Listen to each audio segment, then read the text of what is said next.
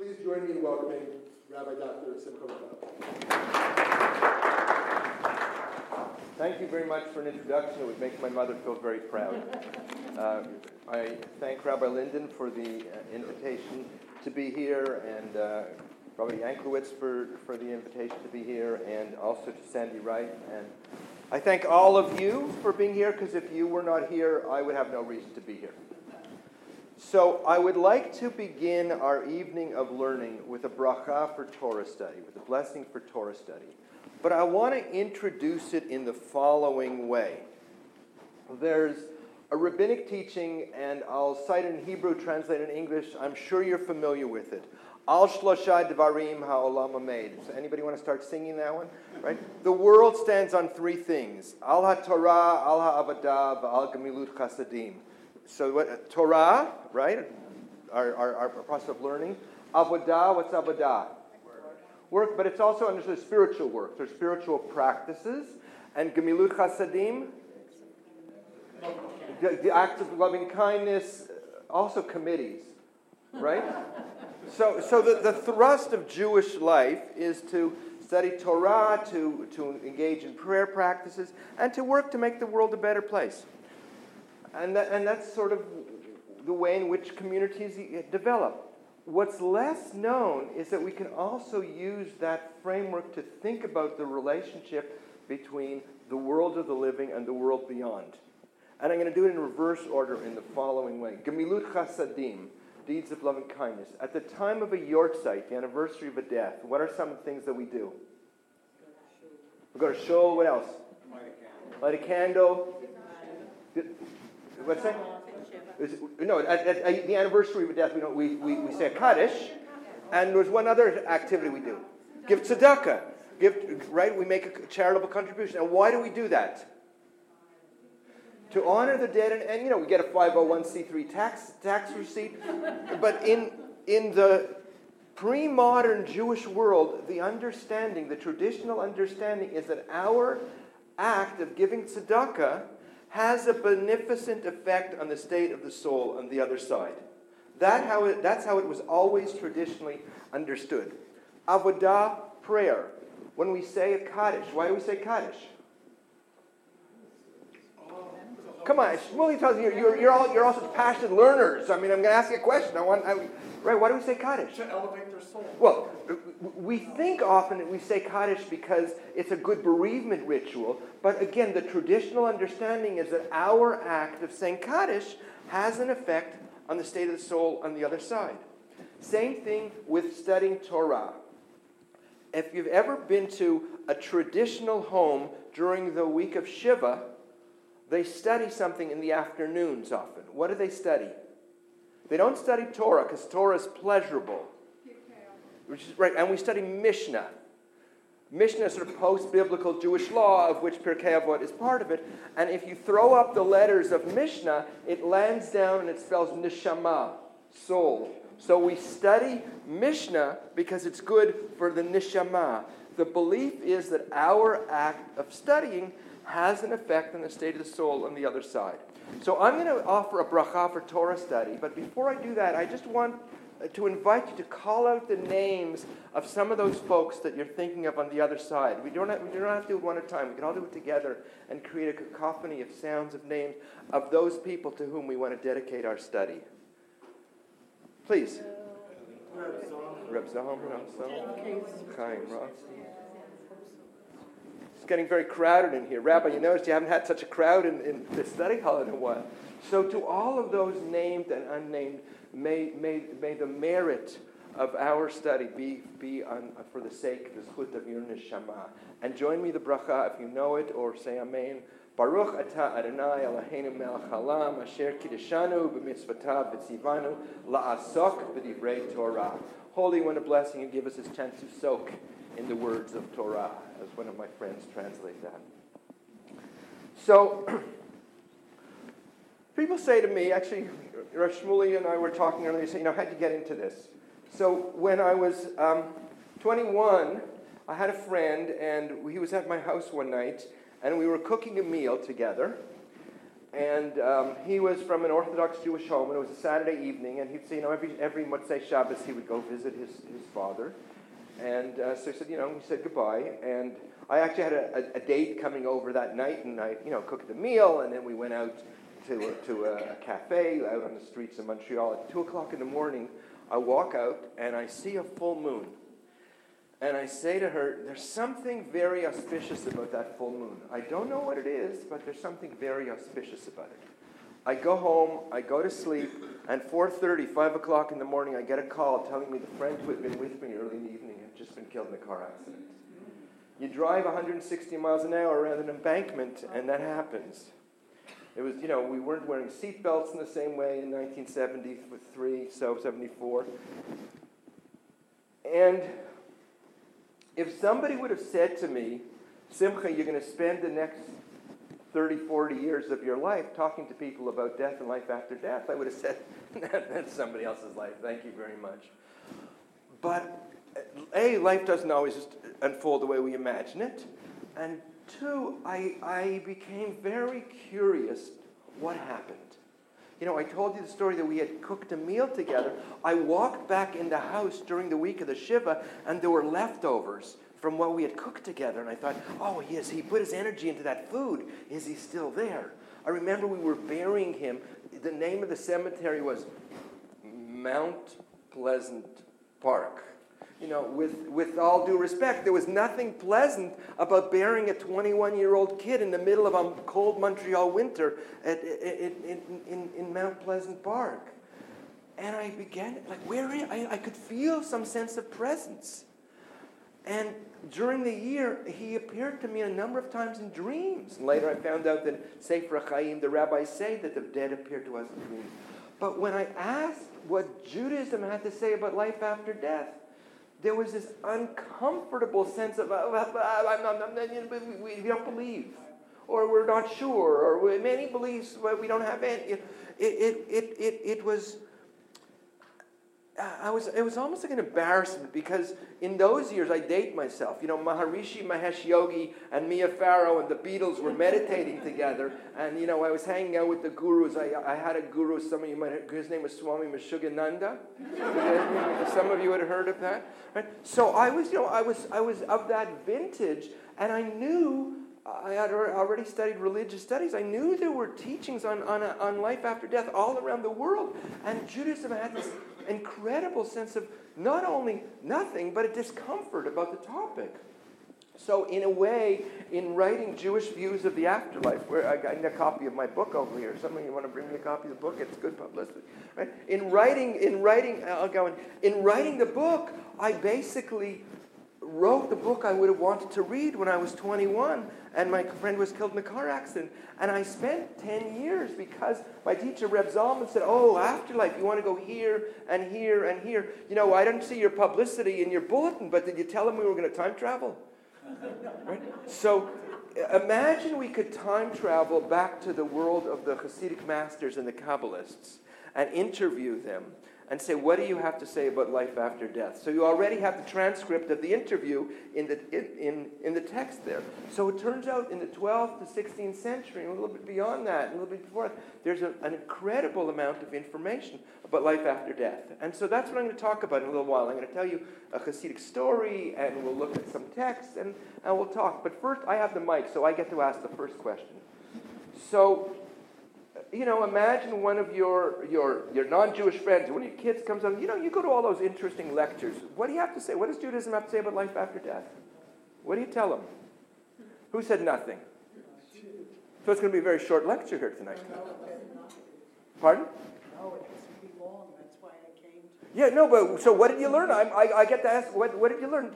Look around the room and see these wonderful looks of confusion on people's face. Like, why is he asking this question? We came here to learn that. What, when you were a young person and somebody died, yeah, please. It mentions Sheol. Sheol, okay. It mentions in Genesis about this man walking with God and not God going through the pain of death. Okay, so Enoch, Enoch walked with God and then he was no more. So he actually never died. And we have the story of the prophets who, you know, they ascended in a chariot. Elijah also never dies. And we have Ezekiel who sees these spaceships landing, I don't know what much. Right, but so what happens to Bubby Jenny when she dies? So, you know, uh, Bubby Jenny wouldn't make it onto the spaceship. She would be waiting around for her gefilte fish to be finished being made. Right? So we have little vignettes. What are some of the other little vignettes? You know, if I teach at a Catholic university, and if I was here in a room full of my Catholic students and I, put, and I said this question, what did you learn about life after death? Everybody would put up their hand whether they believed in it or not. So notice this kind of, um, what would, what would you know, I'm, I'm, like, I'm looking at your face like, why is he even asking me this question? Right? How come we don't have any answers to that question? Yeah, please. I think that the Jewish emphasis on living in the here and now became so extreme that it led to us not even contemplating the afterlife. Right. So, how many of you heard something like this? Judaism believes in life and the living, the here and now. We're not so much interested in other uh, the hereafter like other religions are. Right? So that was, in, in a way, that was a software package of, of, of 20th century Judaism. And what I want to say is, it's true, but it's only half true. What's true is that Judaism believes in life and the living. For Judaism, there's never a sense of, of the world beyond is much better than this one. Let's, you know, let's get out of here quickly. For it, within Judaism, we, we perform mitzvot in this world, and, and the long term vision is not to transcend this world, but to, in a sense, make this world holy, to, to divinize this world, to, you know, to, to bring a Mashiach consciousness into this world. So that part is true. But that doesn't mean Judaism doesn't believe in, in, in the hereafter. In the world of Isaac Bashevis Singer and the Hasidic masters, there was never any question about it. Remember Fiddler on the Roof? right? So what's the name? Fruma Sarah is coming through the other side. That was part of Yiddish folk culture very much. It wasn't like they were sitting around. There was, you know, there was Moshe and there was Shmuli. And they're like, well, Moshe, do you believe in afterlife? I'm not so sure. You know, I read Plato. It didn't happen like that. They would say, when you walk into shul in the morning, knock on the door because that's where the spirits hang out. There were Hasidic masters who would hold somebody's tefillin and read their past lives. And, you know, um, Rabbi Shmuley and I were talking earlier in, in the Kriyat Shema Hamitah, the, the, the, the, the nighttime prayer that's in the Orthodox Siddur. It says, God, forgive me for anyone I harmed in this incarnation or any other incarnation. So there are all of these strands, and yet we lost touch with them. It's not that Judaism doesn't believe in life after death. So that's the one thing I want to say. Modern Judaism lost touch with belief in life after death. But for uh, Judaism, there's always been a belief in life after death. One more disclaimer before I'm going to go forward in a minute. Um, when I was first writing the book, I wrote this line that Jews have always believed in life after death. And one of my professors who read that said, You can't say that. Do Jews believe in life after death? Some do and some don't. Judah, you could say Judaism has, in the pre-modern world, Judaism has always believed in life after death. But Jews, some do and some don't. So I'm not selling belief. Because if you say, I don't believe, and I say believe, then we're in an adversarial relationship. And I'm not interested in an adversarial relationship. Okay? There's always, you know, actually, I'm looking around, it's a much, a very friendly room. You, you know, you have a nice congregation here. I'm going to put the mic down for a second. There's always a guy in a, in a synagogue on Sunday morning sitting with a big fat ring, looking like this, saying, I don't believe in any of this afterlife crap. Now let's start to talk. So if that's you, I'm cool. You know, I, I, I'm not selling belief. I will sell the book after, okay? But I'm not selling belief. But I at least want you to hear what Judaism has to say. And it's up to you to do your own meaning making. Because ain't, none of us getting out of here alive. And I'm not talking about tonight, okay? My Auntie Rose says, my Auntie Rose is like 94 years old. She buried two husbands. You know, she goes to the Chabad Gabbai. She says, you know, you say, you know, we're, uh, we're going to see everybody when the Mashiach comes, but I don't, I don't know if I'm going to see Jack or if I'm going to see Joe, and I'm not sure I want to see either of them. You know, so she says, everyone has their expiry date tattooed on their body. She says, Mine's on my tuchus. I can't see it and I don't worry about it. to which I said, Auntie Rose, it's a good thing because if you could see your if you could see your tuchus from behind from the back, you would drop dead. so th- in my family there was a lot of trauma, a lot of death, so we at least have learned to talk about it and laugh about it. So given the reality of human mortality, I just want to say tonight, I'm going to talk about afterlife and invite you to have conversations in your home and with each other and your family about what it all means. Okay, in a second, I'm going to tell you a story. We're going to study text. Any comments, questions? You know, I'm, I'm, I'm a little bit of an informal guy, so please. Why did, um, why did modernity change the pre-modern view of the Judaism's Well, I think there were a number of different reasons. Actually, one, one, I wanted to originally title this book Jewish Views of the Afterlife. I wanted to call it after, Is There Afterlife After Auschwitz? My publisher didn't think it was a good idea. But, I, but that's the first title, uh, the t- first chapter of, of, of the book. Um, after Auschwitz, nobody wants to talk about afterlife. You know, given scientific, you know, what was that famous psychologist, Simcha, Simcha, Simcha Freud? Right after Simcha Freud, you know, he said religion is a universal obsessional neurosis. After Freud, nobody wants to talk about afterlife. He says human beings invented the notion of spirits and ghosts standing in the presence of a death, dead body. There's also a sense that, well, Christians believe in heaven and hell, we don't. Um, you know, Olam Haba is sometimes understood to be the world beyond as opposed to the world of the dead. You know, so there's, there's a lot of complexity in Jewish tradition. But that, again, there, there's, a, there's a lot of good reasons why we don't have access to it. But I would say a lot of it is sort of the scientific, secular discomfort with non rational ideas. When the Jews came into Ellis Island, they threw away their, their tefillin. I, I heard, you know, I don't know whether it's really true or not. I think if they do some underwater archaeology, it might be interesting. But they wanted to be more modern. They wanted to fit in. So we, we, we're, we're in, the, in, in the midst of a spiritual reclamation and reclaiming it. Okay, yeah, please. Does the Torah talk about afterlife directly, or is it uh, like implied through study and, and analysis? Well, there are nuances. Uh, you could almost infer from from sort of uh, almost like an anthropological way when when when when Jacob says. Uh, when, when, the Torah doesn't use the, in the book of Breshit, the book of Genesis doesn't use the word death that much. They say, and Jacob was gathered to his ancestors.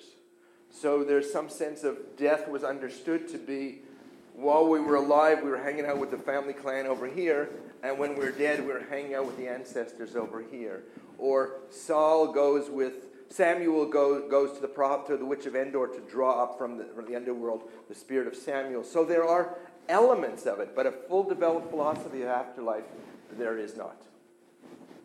What I'm going to do now is go into the world of Kabbalah, which I think has the richest piece, but, but Kabbalistic ideas did not emerge out of the blue. They're based on rabbinic ideas. Yeah, please. Um, those of us who don't believe in an afterlife obviously have no need to. Why does a believer need to believe? Well, I, I, I you know, I, I think what I want to say is I, I, want, I want to suspend the answer to that question and raise it like this. In what way does, do notions about life after death help us think a little bit more clearly about what life means and about what death means? In what way do notions about life after death help us understand some of those experiences that go on for people as they're dying or help people deal with death and, death and grief? So that's what I want to answer by what I'm going to teach tonight. Okay? All right. All right, so uh, I, I, need to define two words for you, or I need you to define two words for me. What's the difference between Kabbalah and Hasidism? Because we're going to go into those databases of, of information. If I say Kabbalah, what do you, besides saying Madonna? Right? What? Hidden knowledge. Hidden knowledge. The secret traditions that have been passed down to elite students in each generation. Right, to the Kabbalah to receive. And, and historically, around like 11th, 12th century, Kabbalah emerges as, as there, there's some earlier antecedents, but, but the notion of Kabbalah sort of emerges in the 11th, 12th century. And Kabbalah is uh, kind of a metaphysical system that explores the mysteries of the universe, the creation of the universe, the creation of the individual soul, and then what happens to the soul after death. And the main text of Kabbalah is the Zohar. And the Zohar actually became very popular because of the printing press. The Zohar emerged a few centuries before the printing press, and with the printing press, it sort of spreads from, from, from Spain and, and in, into both Central and, and eventually into Eastern Europe. The Jews from Morocco, when they came to Israel in the 50s, they did not have in their knapsacks the Hertz Chumash. they had a copy of the Zohar. It, you know, it was part of it. So that's, so that's Kabbalah. And Hasidism is more of a populist movement that begins in, in Lithuania and Ukraine in the 1700s. And what Hasidism does, the Baal Shem Tov is the founder of Hasidism, and it takes the notions of Kabbalah and, and, and in a way popularizes them, brings them much more to the masses through, through a lot through storytelling and through sort of the, the, the mystical activities of the Rebbe. Um, but it was a mainstream movement. In the year 1900, the nephew of the Gerer Rebbe, one of the big Hasidic dynasties, was in the Polish parliament. That wasn't a, a fringe movement. That was a mainstream movement. So what I'm going to do is tell you a story from Hasidism that embodies some of the ideas that are found in Kabbalah, and then we'll look at some texts and we'll put them in a blender with a little bit of Elisabeth Kubler-Ross and Californian psychology, and we'll, we'll see what Judaism has to say about life after death. Okay, so here's a story told of Reb Elimelech of Lezhensk. This is sort of my, my afterlife story. And Reb Elimelech of Lezhensk was one of the early and great Hasidic masters, and in his lifetime he had a friend who was a great Torah scholar, and his friend comes up to him and says, uh, my time to rapidly to leave the world is approaching. Can you do me a favor? So Elimelech says, sure. You know, what, what kind of favor do you need? He says, uh, look, my son hasn't been away, educated in the ways of the Jewish people. Can you take care of my son and educate him? And, and Elimelech says, sure, I will, but on one condition. This is a good story. You want to hear this story on, on one condition. So uh, he says, what's the condition? He says, he says, we, uh, I'll, I'll, I'll, I'll educate your son on the condition that you come back and tell me what it's like on the other side. So they shake, it's a gentleman's agreement, and Reb Elimelech does everything to educate the son. You know, comes time for the bar mitzvah, they had like two bands at the bar mitzvah. You know, he really does this fully with great integrity up to the time of the wedding. Because in this, ed, in this culture, if you're going to if you're going to educate a young bochur, you also want him to do a shidduch, and arranged marriage, and you know, and the, and the, the text said, you know, she had had a master's degree, had been to the orthodontist. You know, he like he does this with full integrity. Except it was a problem. Comes the afternoon of the wedding, and the groom's family is there, and the bride's family is there, and Reb Elimelech was nowhere to be seen. This was a problem you know, the hors d'oeuvres were getting cold, the caterer was getting fetchy, and, and you know, and, and they couldn't find the Rebbe. They, they wait an hour, they wait two hours. They send, they send one of his one of his Talmidim, one of his students, to go look in the keyhole of the Rebbe's study. The Rebbe was meditating. Now you know that if the rabbi's meditating, nobody will disturb him under any circumstances whatsoever, right? Finally, they wait after three hours, he comes and, and, and he does the wedding. Oh, by the way, you have a part in this story. He, they, they, they put down the glass, they break the glass, and they cry out. put down the glass, they break the glass, and they cry out, Mazel Tov! Okay, that's much better, much better.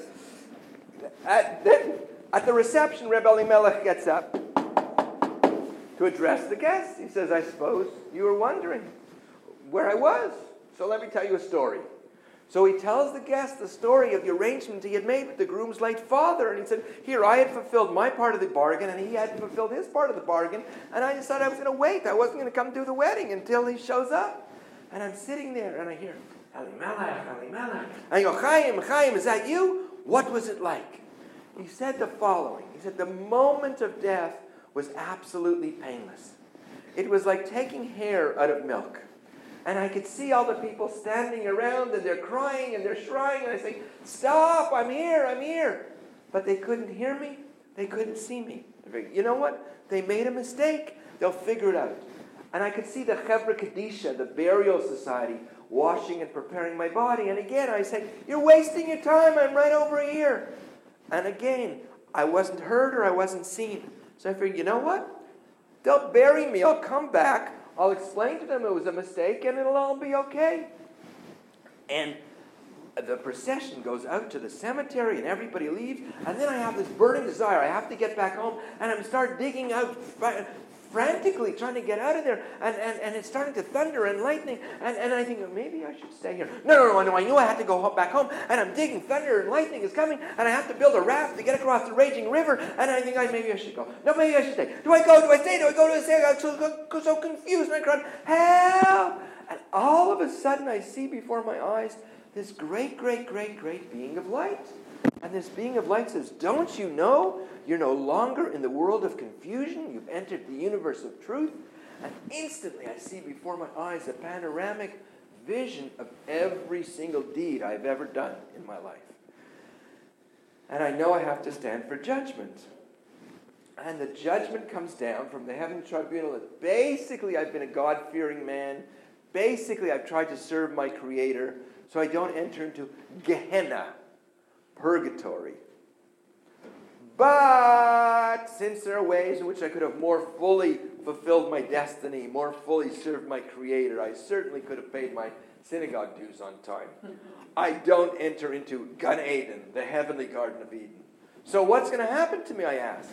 So I'm assigned a resting place in between Gehenna and Gan Eden, where on one hand I see the lofty I see, I see the torments of Gehenna, and, and my soul is cleansed of further defilements. And I see the lofty heights of Gan Eden, and my soul ascends higher and higher and higher. And there I stay. Now it says in Jewish tradition that on Shabbat, all souls are released from Gehenna.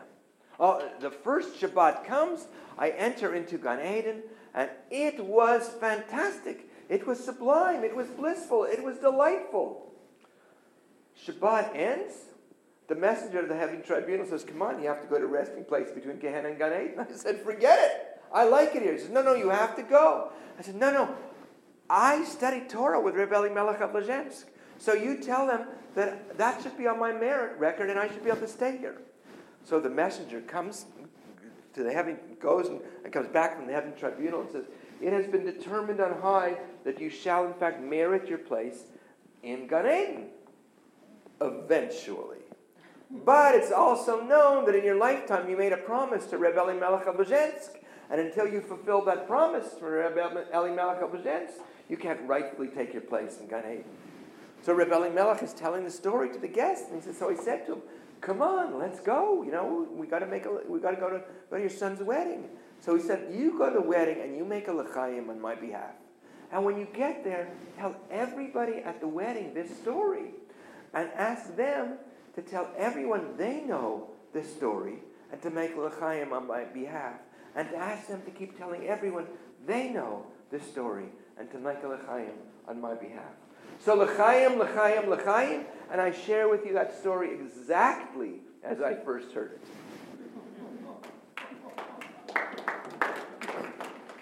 Do you remember years ago on PBS, whatever your local PBS network is, Joseph Campbell used to do a talk about mythology. And his, his, shita, if you will, his approach was to say, we need to look at myth with a different set of eyes and ask the question, what's the meaning making that we get in this story?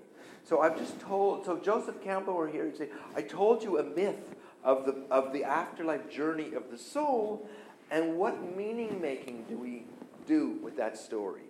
So I want to weave some conversation about that story and the text and, and, and, and, and that. And, and, and anybody want to comment on that story at all?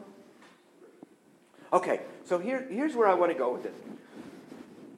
The way we ask the question about life after death has to do with how we answer the question about what it means to be human.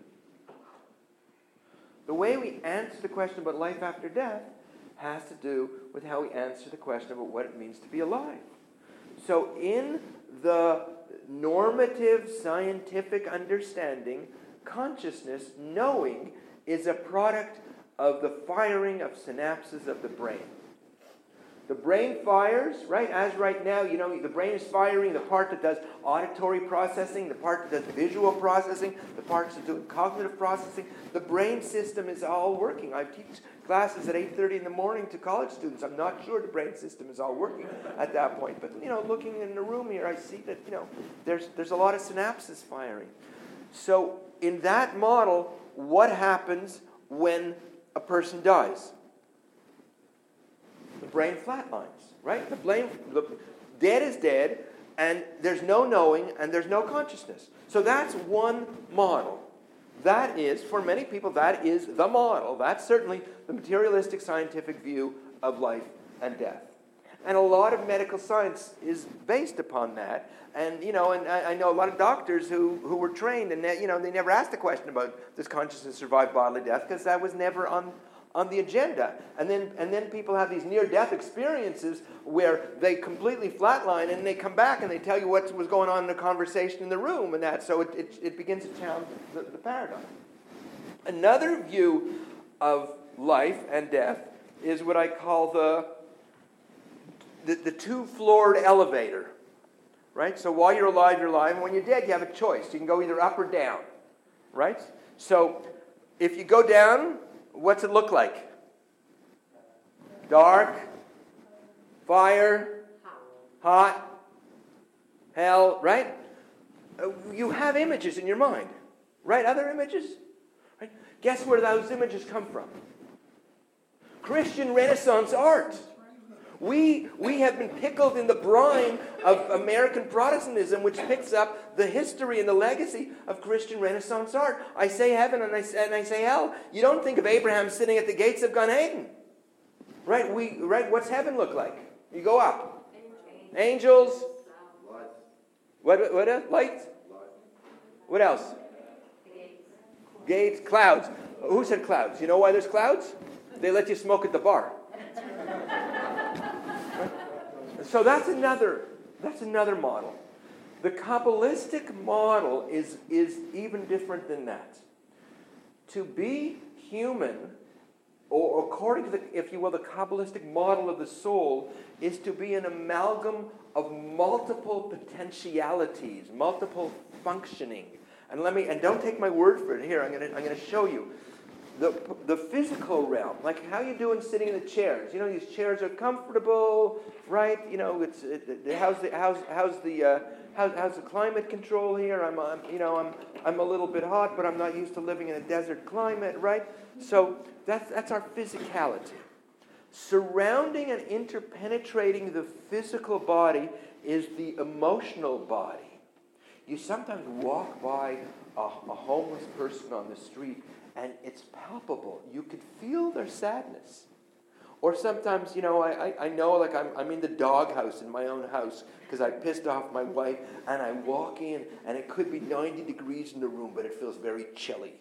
You know, so the vibe is like, it, you know, is it, it, right, but it, but it, it, it's palpable. So the emotional climate in this room, you know, it feels good. You know, some of you know each other. There's good feel. You know, like right surrounding and interpenetrating the physical and the emotional body is the mental energy field. Not just the cognitive mind that sort of does discursive stuff. You know, I'm looking at the faces in the room and you're going like, I think this guy knows what he's talking about. I'm not sure yet, you know, like the, right? But there's another part of the mind that is like, if I flashed a picture up here, uh, taken from the Hubble telescope, and you saw the universe, you'd go like, wow, Right? So there's a higher mind that sort of perceives wholes, and you know, it's, it, it, it, it, there's a part of us that like comprehends reality in, in moments. So that's part of being human too. And then beyond that, there's another realm that is the realm of spirit, the place where we plug into the universe, where we plug into God, where, where one, one, one of the saints said, The eye with which I, Meister Eckhart said, the eye with which I see God and the eye with which God sees me is the same eye. So here I'm in my own individuality in my body, and there's an emotional vibe, and there's consciousness, and there's knowing, but somewhere we're all beyond our own individuality interconnected. So that's the Kabbalistic model of the soul that actually corresponds with the four letters of the divine name, the Yud He Vav He. You know, when, when, you know, my teacher used to joke and say, you know, what's God's name? Harold, our Father who art in heaven, Harold be thy name. Right? So when Moses says, you know, what's your name? Say, Ehyeh, Asher Ehyeh, I will be what I will be. But the, the, the, what, what the Protestant scholars incorrectly call Yahweh, and what the, the German biblical scholars call Jehovah, and what we say as Adonai is really the Yud, Hey, Vav, Hey. And if you look at it, it looks like a person. Here's the legs, the heart, the arms, the head. So we are, in the divine image, an amalgam of all of those. According to Kabbalah, when the body dies, the other parts of our humanness have to go through various layers of purging and processing. Okay? So the terms that use, and this is what I'm going to explain in a minute, are chibut kever, which is about leaving go of the attachments to the body, Gehenna, which is emotional purgation or purification. By the way, my charts go from the bottom on up. You have this chart over there. Gan Eden, the heavenly Garden of Eden, and Sror HaChaim, where, where one goes back to be in connection with God. So that's my, that's my um, point and click, and I'm going to go over all of those phases with you. Okay? So what I'm saying is that in the Kabbalistic model, in the Jewish mystical model, death is a, is a process of going through multi-level stages of cleansing and purification you know, are any of you from the Northeast? Because I, I don't have any, like, right? So if I wanted to use, now I can use a GPS, but I used to call AAA and say, I need to get from Philadelphia to Boston. And they would say, well, you go take the Pennsylvania Turnpike, and then you take the New Jersey Turnpike, and then you take the New York State Thruway, and then you take the Mass Turnpike, right? So this is a model of multiple stages that I'm going to now talk about. You still with me? Um, okay. All right. So let's go. Um, can I get somebody to read? I want, I, want to, I want to talk about the first stage, if you will, of the afterlife journey. How many of you, uh, uh actually, let's get somebody to read it and come. You want to read the first one there? Uh, just so you're on the same page. Turn, turn over from the chart uh, to the first one, Chibut HaKever. Just say, we're, re, we're now in uh, 12th century Guadalajara, Spain. The Zohar is a mystical commentary on the Torah. How many of you have heard this phrase? Judaism doesn't have much to say about the. Judaism believes in afterlife, but we have no details. Here's a detail, please. Rabbi Yehuda said, for seven days the soul goes to and fro from his house to his grave, from his grave to his house, mourning for the body. You work in the cemetery business. You got to. You should know that one. They, they, they teach you that. They teach that in funeral direction. For seven days, the soul goes to and fro from his house to his grave, mourning for the body. What do you make of that one? What do you make of that one? Bizarre. Okay, I got, I, I got where you're coming from. I want to hear some other point of view. What is what is what is what does it correspond with? Shiva. Shiva. Well, that's very interesting. So Chibut Kever is said to be a three to seven day period of time when the soul is potentially confused as to whether it's alive or dead. I say potentially because you know how some people can go through life's experience and they shake off the loss and the disappointment and they go forward. And other people have losses and grief and disappointments, they go through life bitching and moaning.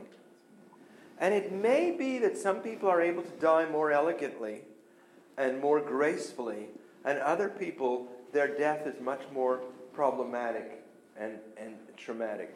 But Judaism teaches, regardless of one's belief, I at least want you to understand what Judaism has to say. Judaism teaches that there seems to be a kind of transitional phase after death when the soul or an aspect of the soul potentially sticks around. Now, here is, it's the third night of the Shiva. You couldn't have another cold cut if they gave it to you intravenously. Uncle Lou just left, so you don't have to hear any more of the sexist humor. And the two sisters are sitting around and says, Didn't it feel like daddy was in the room? And people have an uncanny sense of felt presence. The old bereavement model was if somebody has a sense of presence, you say, you know, you're hallucinating. The newer model says, well, what does that mean to you? What, what, you know, what's your own sense of that? Or there are, there are countless stories of, of you know, there, there's certainly there's Hasidic stories of, you know, a Rebbe is, is in the middle of davening and, and, and he stops and he says, you know, Reb so-and-so in such a town just died. You, know, and he didn't, couldn't go check his email and get, you know, but, you know, 72 hours later, somebody comes to his town and tells him at the exact moment so-and-so died. Or people have dreams of the night before of somebody sort of coming to them in a death. What I want to say is that notion of a kind of gradual process of transition seems to be part of Jewish tradition. What do we do at the end of Shiva? Go on a diet. What else? Why do we walk around the block? It's supposed to be a cleansing. Right, on one hand, it's like, I have taken this time out of time, and now I'm going to get back into life. But there's also a part that's saying to the soul, we have taken this time, and now we can walk you this far, but now you have to go the rest of the way on your own. Rabbi Linden, I want to tell you this story my wife did when her, we got up from St. Shiva for her father. It was the week of Parshat Vayechi of Jacob's death, and she said, it says in the Torah that Jacob was gathered to his ancestors. So I would feel better if I heard from all of you who are the ancestors to whom my father is being gathered. And we went around the room and we named some of our contemporaries who had died, and my father in law's first cousin was there, and he named their mutual grandmother. And then we, you know, we did that for a while, and then we got up and we walked around the block. And whether or not one believes in afterlife, that helps people. It gives people a sense of comfort to feel that sense of interconnectedness. So, so I'm sure you've sat with the families a few times at the end of a shiva, and, and I, I, I, I often think about that. So that anybody, anybody have any comments? Because, because you know, people have been through shivas, and you know, it's like, oh, that was a great shiva. Who catered that one? You know, you know, but but but shiva on one hand is a very effective bereavement ritual, but it's also a time of transition. It's also a time of sending the soul on its journey because the work, the psychological work for the bereaved is letting go and accepting the reality of death. The spiritual work is sort of escorting or helping the soul on its journey. Anyone? Comments? Questions?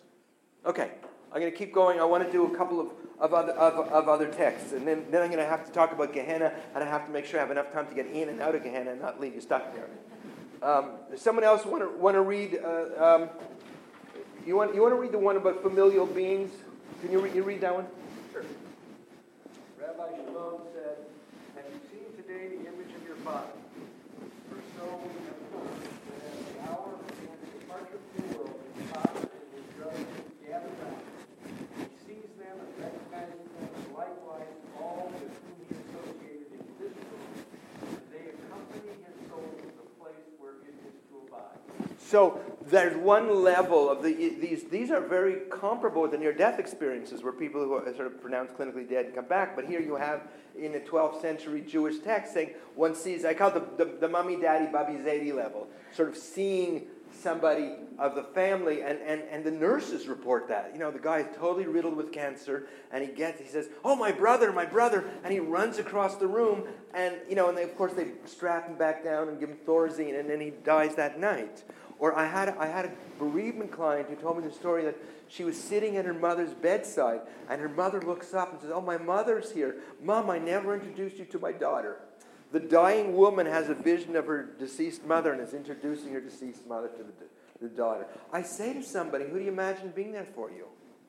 You know, my mother was 10 years old when her father was killed in a car accident. I come to this naturally because there was a lot of death in my family. And I said to her, you know, she was like 85 years old. I said, Mike, you're going to see your father when you go. And she was like, she lit up. It was like she hadn't seen her father in 75 years. But just that notion. So we have this in the tradition. Somebody else want, you want to read the, the next one? The, the mythic guides. Oh. Yeah.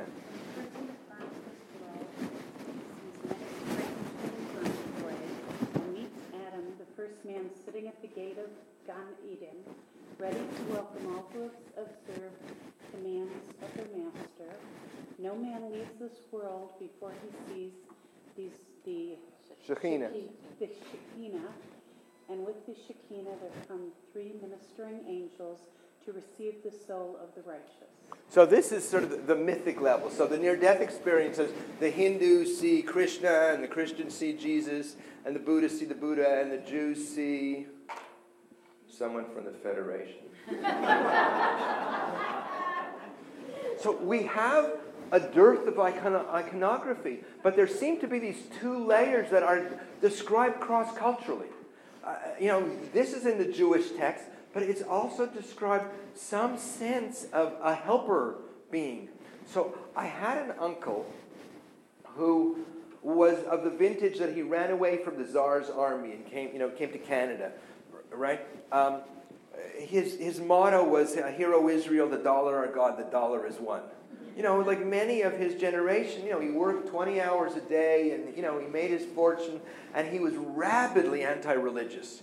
Uh, I mean, he was over 80 years old, and I wanted to make Havdalah in his house, and he, you know, I don't believe. Okay, I, I, I, won't do it. I won't do it. Don't throw me out. He, he, literally wanted to throw me out for just wanting to light a Havdalah candle.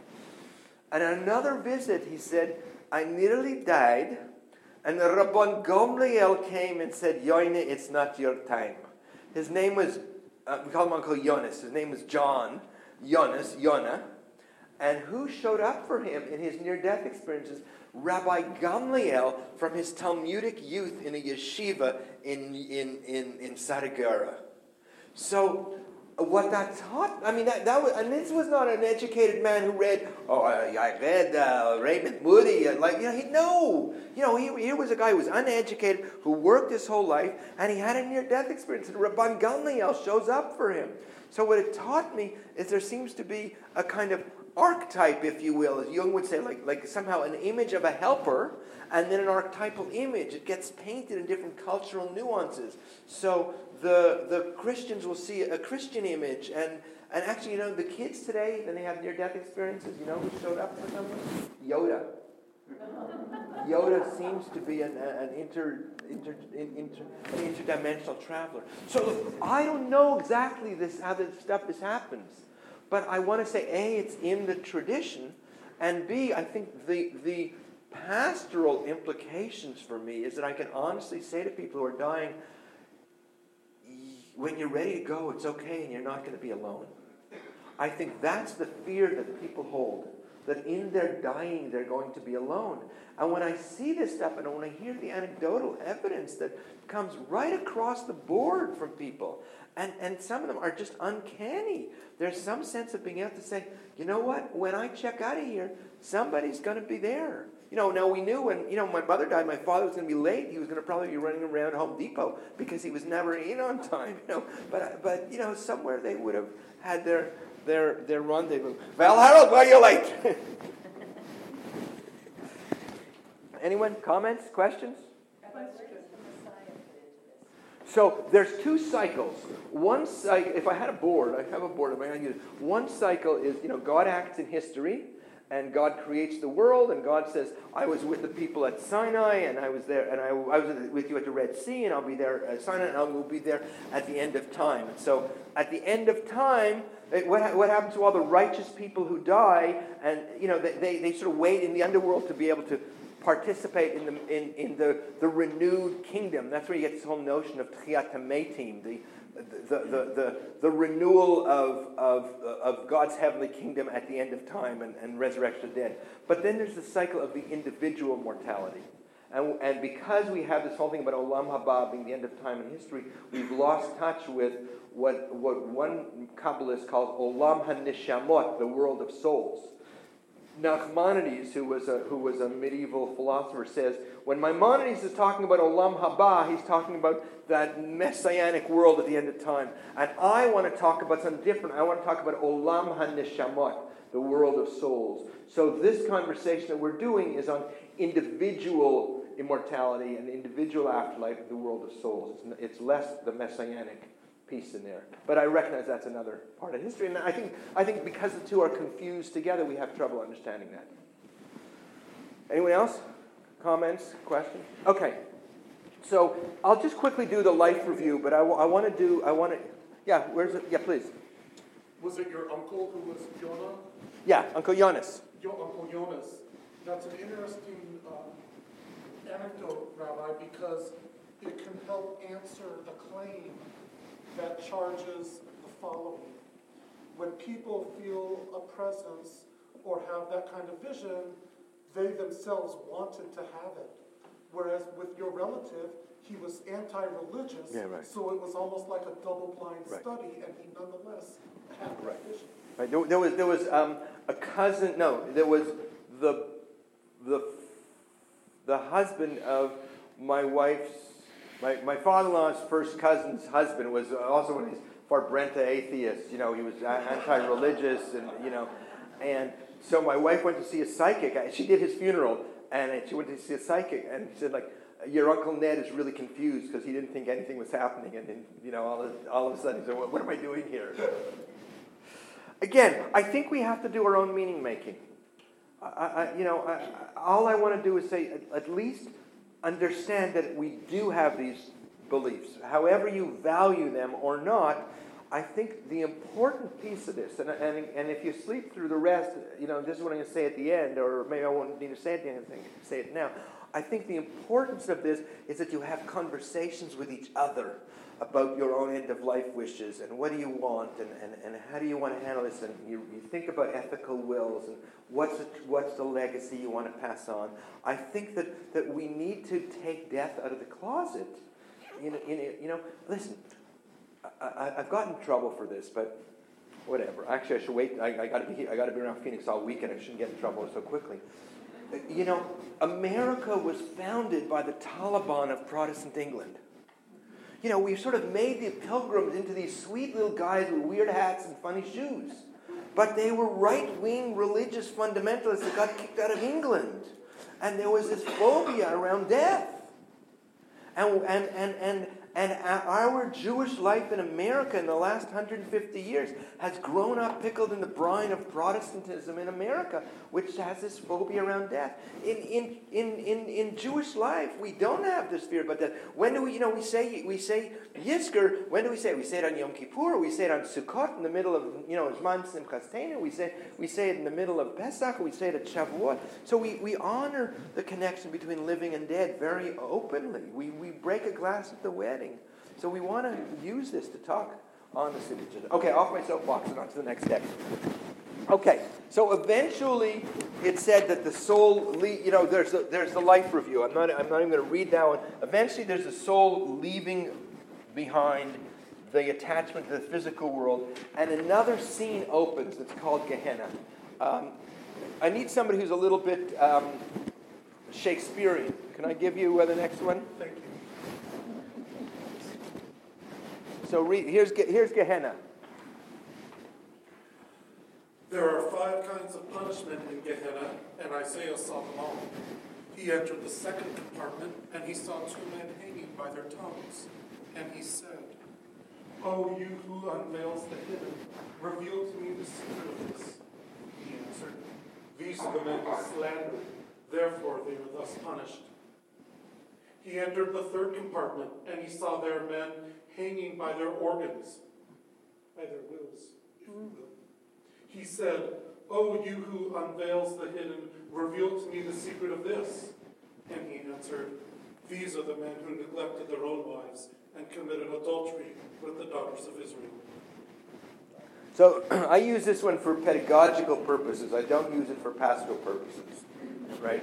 So, you know, this this is the Jewish Dante stuff.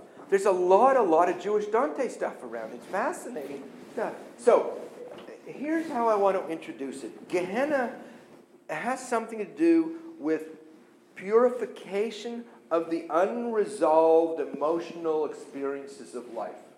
Okay? If imagine somebody comes up to you, you know, and kicks you in the shins and smacks you across the face, and uh, you know, and, and you're like, it's your friend Sam, you're like really, really mad at him. And I come up to you six months later and say, Whatever happened to you and your friend Sam? You go, Sam, let me tell you, I'm so mad at him, right? What, what's the point? Is that emotions persist long after the initial point of contact. But we're very good at repressing emotion. That's one of the things, right? So you could have a fight with somebody or your significant other, and then you know you, you get up the next morning and, and the alarm goes off, and you grab your cup of coffee, and then later in the day you get a, a backache because you feel unsupported, or you get a pain in the neck because they're you know a pain in the neck, or Louise Hay who does stuff on on on mind body healing says, or you get a bladder infection because you're pissed off, right?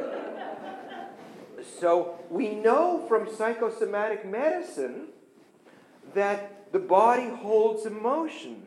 And if you were to do an x ray, you could see my bone structure. If you were to do an MRI, you could see my deep tissue structure. Imagine we could do an emociogram. So we see here there's a lot of anger because this is where we fold it in our jaw.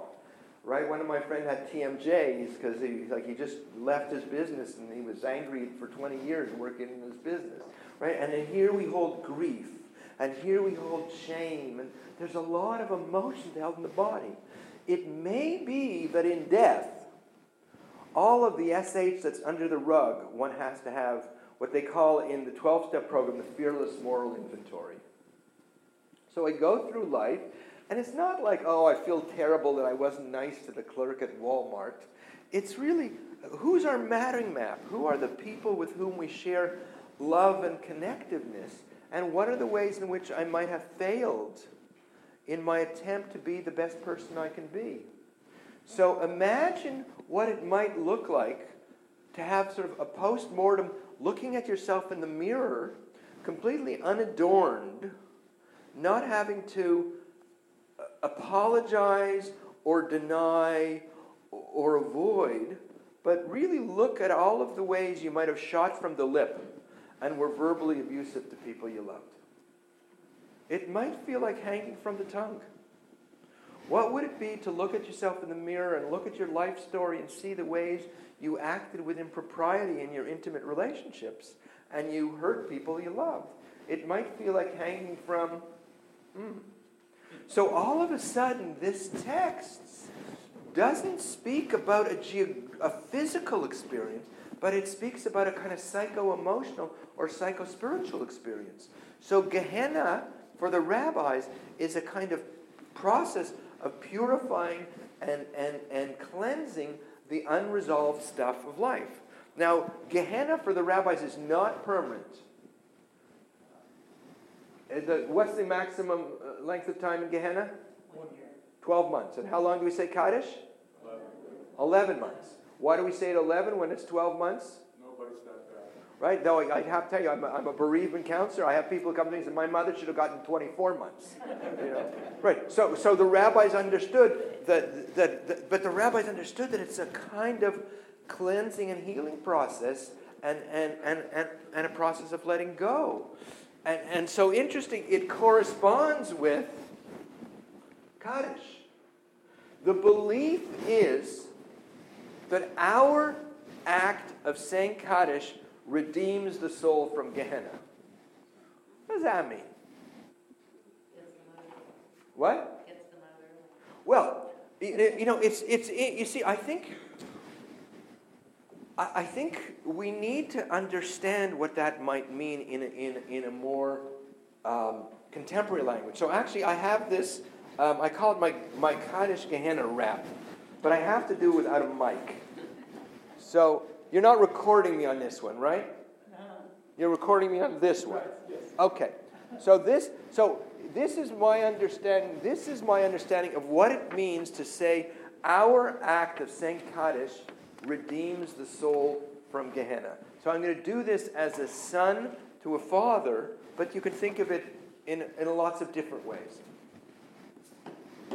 First day, guy shows up saying Kaddish and goes, Yit Gadal, You son of a bitch. You didn't leave a life insurance policy. You liked your work more than your kids, and you were a nasty man to live with. And now I have to say these stupid words that don't have anything to do with Kaddish. Rabbi, I bet you you met some people like that along the way in your years in the rabbin, right? And the response comes back and says, "And you, you were not an easy kid to live, to raise. You know, you you were always so busy with your friends. You never had time for your family. You you know, you were you were not an easy kid to raise." Right, and it, it's three months, it's three and a half months. You know what, Dad? I didn't know you. I had no idea who you really were. And the response comes back and says, You know what? I didn't know who I was. What did I know? I was 20 when I got married. I was 21 when I had my kids. You know, I've had a few months since I died to think about things. And, you know, I'm beginning to see my life with a little bit different kind of a vantage point and, and, and perspective. Yeah, you're right. It's, it's six months. It's a, you know what, Dad? We never said I love you in our family. We just never, ever said I love you. And the response, it says, you're right. I, I love you, and I never said it, and I, and I have a lot of I have a lot of regret about that. You know, and I, I, I'm really sorry for some of the things I did do and some of the things I didn't do. And it's eight months, it's nine months, you know, and it's it's on a it's it's, it's not a timeline, but it's a process. You know, today, Dad, you get out because you know what? I, I just I miss you. I just really, really miss you. And the response comes back to, look, you know, I miss you a lot. I missed you, and, and, and, and I hope you can find a way to forgive me. You know, I, I, I, I made a lot of mistakes, and I miss you. It's the last day of St. Kaddish, you know, and I don't have any illusion that it always fits into a category, but it's, again, it's a process. You know what, Dad? I love you and I forgive you. And the response comes back and says, listen, take what I gave you and make the best of it and what was lousy, let it go, and I bless you in your own life. And is that a process of redeeming souls from Gehenna? See, I don't know, and it doesn't matter whether Gehenna exists or not. What I want to do is take it metaphorically and say it really works for people to be able to say, what's the, con- what's the incomplete conversation you want to have with your loved one? That's when, when somebody comes to me for counseling, one of the first things they say, what's the conversation in your heart and your mind? Now, of course, I get, I get people who come to me because I just, you know, you write a book on afterlife, you get calls asking people to do an exorcism. You know, I mean, I get, I, you, you have no idea some of the calls that, that, that, that, that, that, I get. But, but you know, it, it, it's a very poignant process to see that our tradition suggests that in the process of saying Kaddish, it's, it, there seems to be some kind of very fertile process of healing that's taking place. And I think that's what's important. What's not, what's not important to me that the soul goes through some process of Gehenna and, you know, and, and, and the worms get in. No, but what's important to me for the bereavement process is to understand that there's still that possibility of healing and same thing with, with, with, you know, we used to in Canada, we, you know, when, when, when uh, there used to be this, this, advertisement growing up about they wanted the construction industry to continue in the winter. So they would say, you know, why wait for spring? Do it now. You know, and, and so why wait for Gehenna? Do it now. Who are the people to whom we need to go home and say, I love you and I forgive you? What's the stash of unresolved painful relationships that we're carrying. Because I think the implications of the afterlife teaching is that we want to create tikkunim, we want to create healing stuff in, in, in, in, in our relationships. And, and in a second, I'm going to talk about Gan Eden. I told you I wouldn't leave you stuck in, in, in Gehenna. The rabbi said three times the amount about Gehenna than they did about Gan Eden. Why? Wait, just hold the question a second. Why? Because they were ethicists. They wanted people to live moral lives. You go to, you go to uh, you know, Rev I know you're an ethicist there. You go to the, the um, index of Ginzberg's Legends of the Jews, and he uses hell and heaven. And there's literally three times the amount of references to hell as there are to heaven. And just looking at that, it taught me something. They weren't so much metaphysical physicists. They were, some of them were, meta, you know, some of them were metaphysics. I mean, uh, physicians, and there were shamanic rabbis. There were some, you know, pretty far out dudes. But they basically wanted people to live right relationship, and that's that's the bottom line in all of this is if it helps us live our right relationship then we live life more fully and we die more gracefully i mean that's sort of what i think i try to extract out of all of this Okay, I can do a little more on Gan Eden and then Sror HaChaim, and then we'll come in for a landing and, and take some more questions. But before anyone want to comment on that, yeah, please. I have a question. Um, you skipped over life review, and I understand the relationship uh, to what you just discussed. What's, what's the relationship of all of this to the high holidays and, and the notion of, you know, you're, you're evaluated every year in some sense, but you have the ability to change your conduct, to seek repentance. so I guess my question is, what do the Jews believe, or we all understand what the non-Jewish world believes are the consequences of a bad life, bad ethical behavior. Uh, what's the relationship between, what, what do the Jews believe, in your mind, about the consequences of life? Well, you know, the, the, it's like I, I, I'm distracted by your Apple Watch, you know. I mean, I want to program it to, to, to, to be able to say to you at the end of every day, so have you done tshuva today? Have you uh, done tshuva today? Because, that, you know, that's what the Kriyat Shema al Hamitah is. That's what, the, you know, the, the prayers, and that's what the high holidays are, and that's what Shabbos is. You know, we, we, we have a rule at my house that, that, that no matter who's pissed off at whom, come Shabbos, we, you know, we let it go. So we have a whole technology for living living life relationally well. And so that so that, you know the, the, the, the bottom line is that we want to be able to say at the end of the days i did the best i can. I loved as much as i was able to. And now that you know these are the these are you know this these are my me'av esrim. This is my 120 120 years that God has given me. And now uh, uh, uh, I'm ready to go. Um, you know, when, when my, when my um, I won't get too far afield, but with this, I want to remember where I'm going back. When my father's mother died, my father was a very, you know, wasn't a reflective man, you know, and I said, you know, I was already doing bereavement work when she died, and I asked him, you know, how you doing? He said, look, I was a good mother. I, I was a good, she was a good mother, and I was a good son. I didn't think she was such a good mother, but he did. You know, so it, like it, it was very poignant for me to hear my father say, you know, she did what she could and I did what I could. And so the Jewish way is that we're always given the opportunity to do tshuva.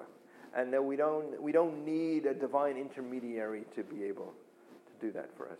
So, but, and so the life review, at, uh, you know, at the end of one's life, one sees the, the panoramic vision of all, all one's deeds. We see life as it really was. And you know, I was in a community in, where on, on Friday night we would do a review of the week. You know, actually on our Shabbos table we asked, you know, what was the highlight of the week? What do, you, what do you need to let go of for the week and what was the highlight of the week? So we always have the chance to do that ongoing. I just you one thing, I, it's a stunning revelation to me what you're talking about.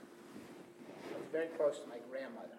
Uh-huh. My grandmother was dying, and she was on her deathbed, and she started remembering things from the know, she was 80 years old and she mumbled everything from the beginning of her life to the end. Right. And it was like, you know, I attributed it to something else, but, you know, it was almost like she was reviewing her life and people were coming to visit her and she talked about things that she hadn't talked about in my whole life. Well, you know, we have that phrase in our culture I saw my life flash before my eyes. Right. Um, in the near death experiences, people see the life review. I'm, I'm sorry I skipped over that, that, that, that text and and um, hang on, we, we, where, where, where was I going I, I to go with that? But, you know, the, the sense that, that we can sort of see it all. Oh, yeah, I know what I was saying. That, that in death, the black box recorder goes on auto replay. And it may be when people are dying slowly that it goes on auto replay in advance. Because I've often seen people who are kind of reliving their life. So what's, what's, the, what's the real life implications of that? People say, you know, I'm going to see so and so, they're, you know, they're end stage cancer. I don't know what to say. Talk to them about their life.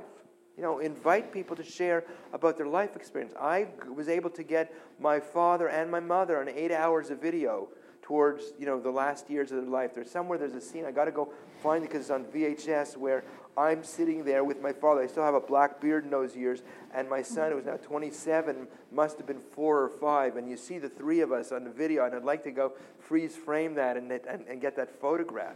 You know, so I have that preserved in time. If you know, if you can get people to do their life story, to do their to do their life review, I think that's the implications of all this. Good. So thank you for not letting me uh, let go of that. Yeah, yeah, I, I, I, I will. Please.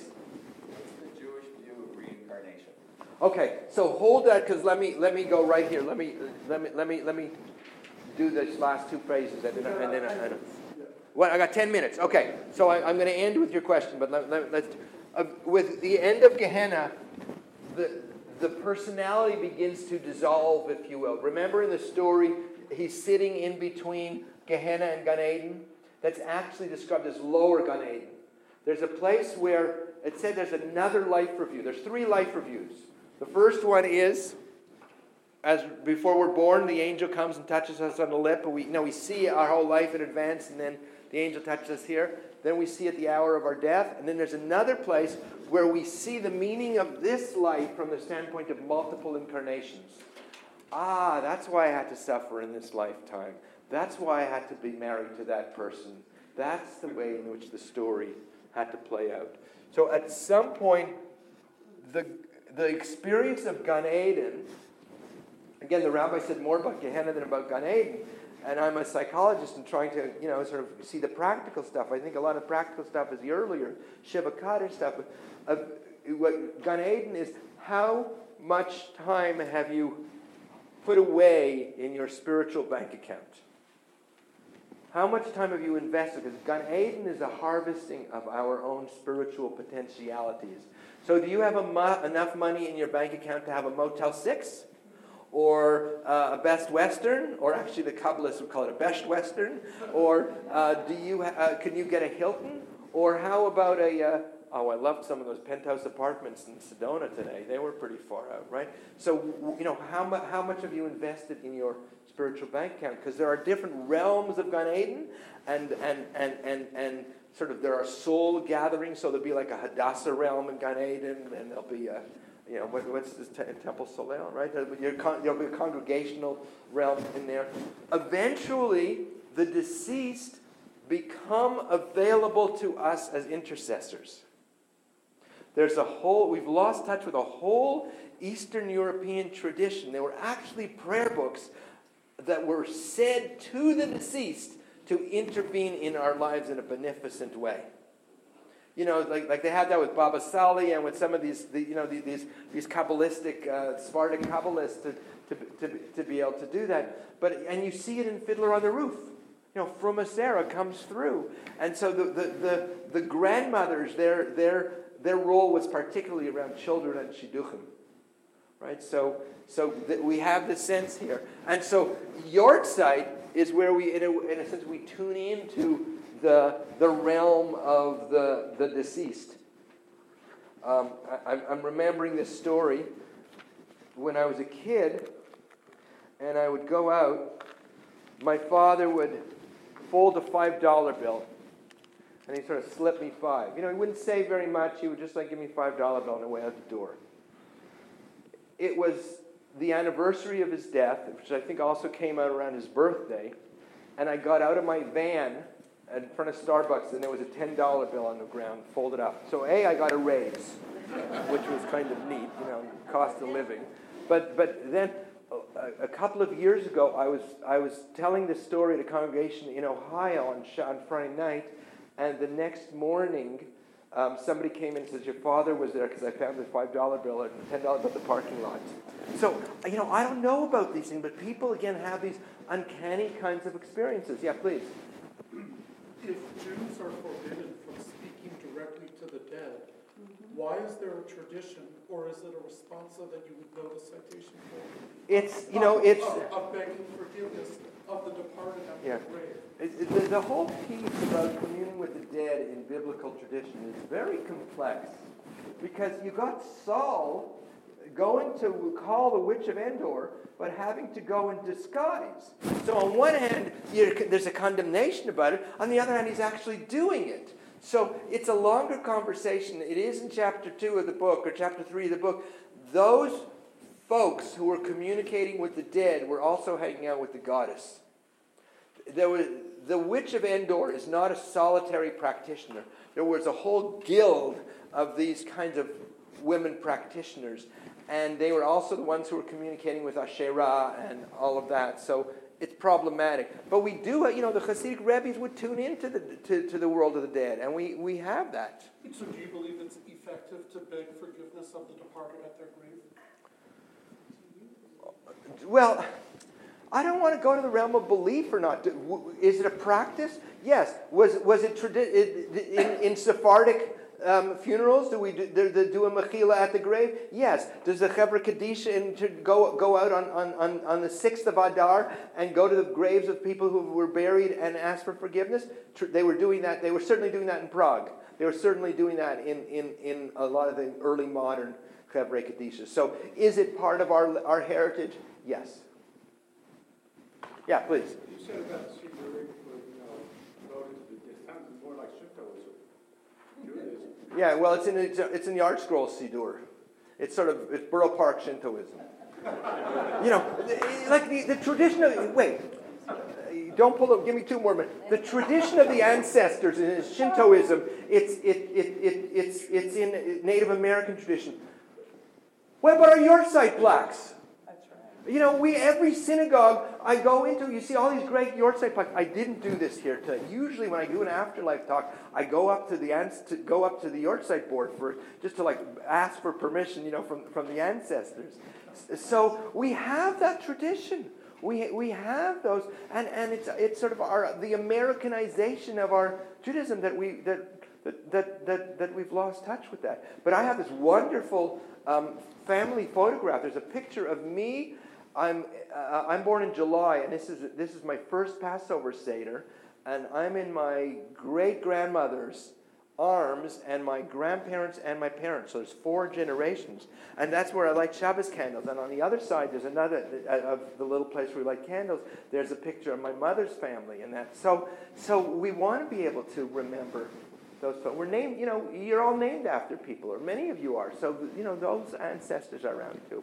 Okay, uh, I want to go to Gilgul reincarnation. In some places, Gan Eden is the end of the journey. The rabbis did not have to standardize belief. They had to standardize practice. They had to know that the Jews in Babylonia and in, and, and in Palestine and in south of France were lighting Shabbos candles relative to the setting of the sun at the same time, and that, and that they were reading the Megillah relative to the, to, the, to the cycle of the moon. But if this one said Gehenna looked like this, and that one said Gehenna looked like that, and this one said there are seven names of Gan Eden, and then there's another midrash that has different seven names of Gan Eden, it didn't matter. They weren't. They, there was a lot of room for midrashic improvisation. But in some places, Gan Eden is the end, and in others, there's another realm called Sror HaChaim. It's sometimes translated as the, the bundle of life. I call it the source of life. It's mission control for souls. So some texts talk about how the soul returns to Sror HaChaim, and then it gets its mission. In some places, it gets, it gets its call for the next uh, incarnation. So where do we see this thing about Sror HaChaim? Where, where does that appear? In the El Malei Rachamim? It's there. And also on the, on, you ever see five Hebrew letters on a tombstone? Tehei nishmatot tzurah b'tzur ha'chaim. May her soul be bound up in the bond of life. Please continue services on page 472. You know, we sort of, sorry. You know, we do that very platitudinously, but it's understood to be another realm in the, in the afterlife where souls go back to and in some cases, the soul merges with Gufa de Malka, the body of the king. And in other places, the soul also gets its message for, for another incarnation. So Gilgul is part of Jewish tradition from the, third, from, from the 12th, 13th century onward, and it's part of the tradition. And nobody has yet done in English what I did with the after. I took a lot of the afterlife stuff and put it all together in one book. Uh, there's a lot, a lot of reincarnation material. We'll have to bring it back next year for do the reincarnation section, right? Yeah, please. So the theory that when Mashiach um, people will be reincarnated. No, the Kabbalists downplayed the notion of, of, of resurrection because, because they, were, they, they, had, they put more emphasis on, on, on, on, re, on reincarnation. It's not, it's not reincarnation, it's resurrection. Reincarnation is still within the individual cycle. I lived this in this incarnation. I've lived out simchanis in this body, in this time, in this history. But there's a certain kind of um, coagulation of soul experience that then gets re an- animated in another time, in another place, in another circumstance. I mean, it, it's a longer conversation, But, uh, you know, I, I, I was talking about it earlier this evening. Some woman comes up to me yesterday after a talk and says, you know, I, I was born in 1948. I wasn't raised Jewish, and I was having Holocaust memories from very early on. And, and when I was learning some Jewish stuff, it was all it's all seemed very familiar to me. And there's people have written stuff about souls that are reincarnated from the Holocaust. It's another whole phenomenon that, that, that sort of is more than we're going to do between now and the time that, that we pull the plug. So here, so let, let me let me let me let me sort of at least do my summary, and then we'll see if there's some time for any more questions. In, okay, so Tzror HaChaim also corresponds with the Yizkor. I just want to say that piece.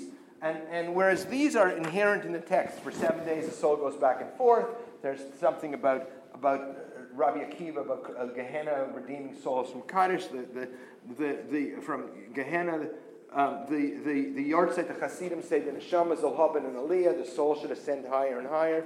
Yizkor, I take from the, the, stories of a woman comes into synagogue saying, Dear Ma, I'm trying to have a child, please help me. And the next year she comes back and she's having, has a new child and it looks like the deceased grandmother. And you know, so there, there, there's a whole genre of literature about sort of people being reincarnated into families. But I'm not going to get all of this, you know. And, I, and my daughter was, um, my daughter might have turned me in. If I was a witch in a past life, she turned me into the authorities.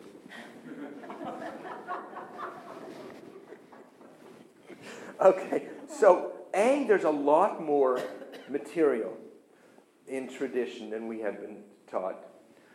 B, there's a connection between afterlife teachings and our Jewish ritual practices. And C, and here I think this is the essence of it all, between the world of the dead and the world of the living, there's a window and not a wall.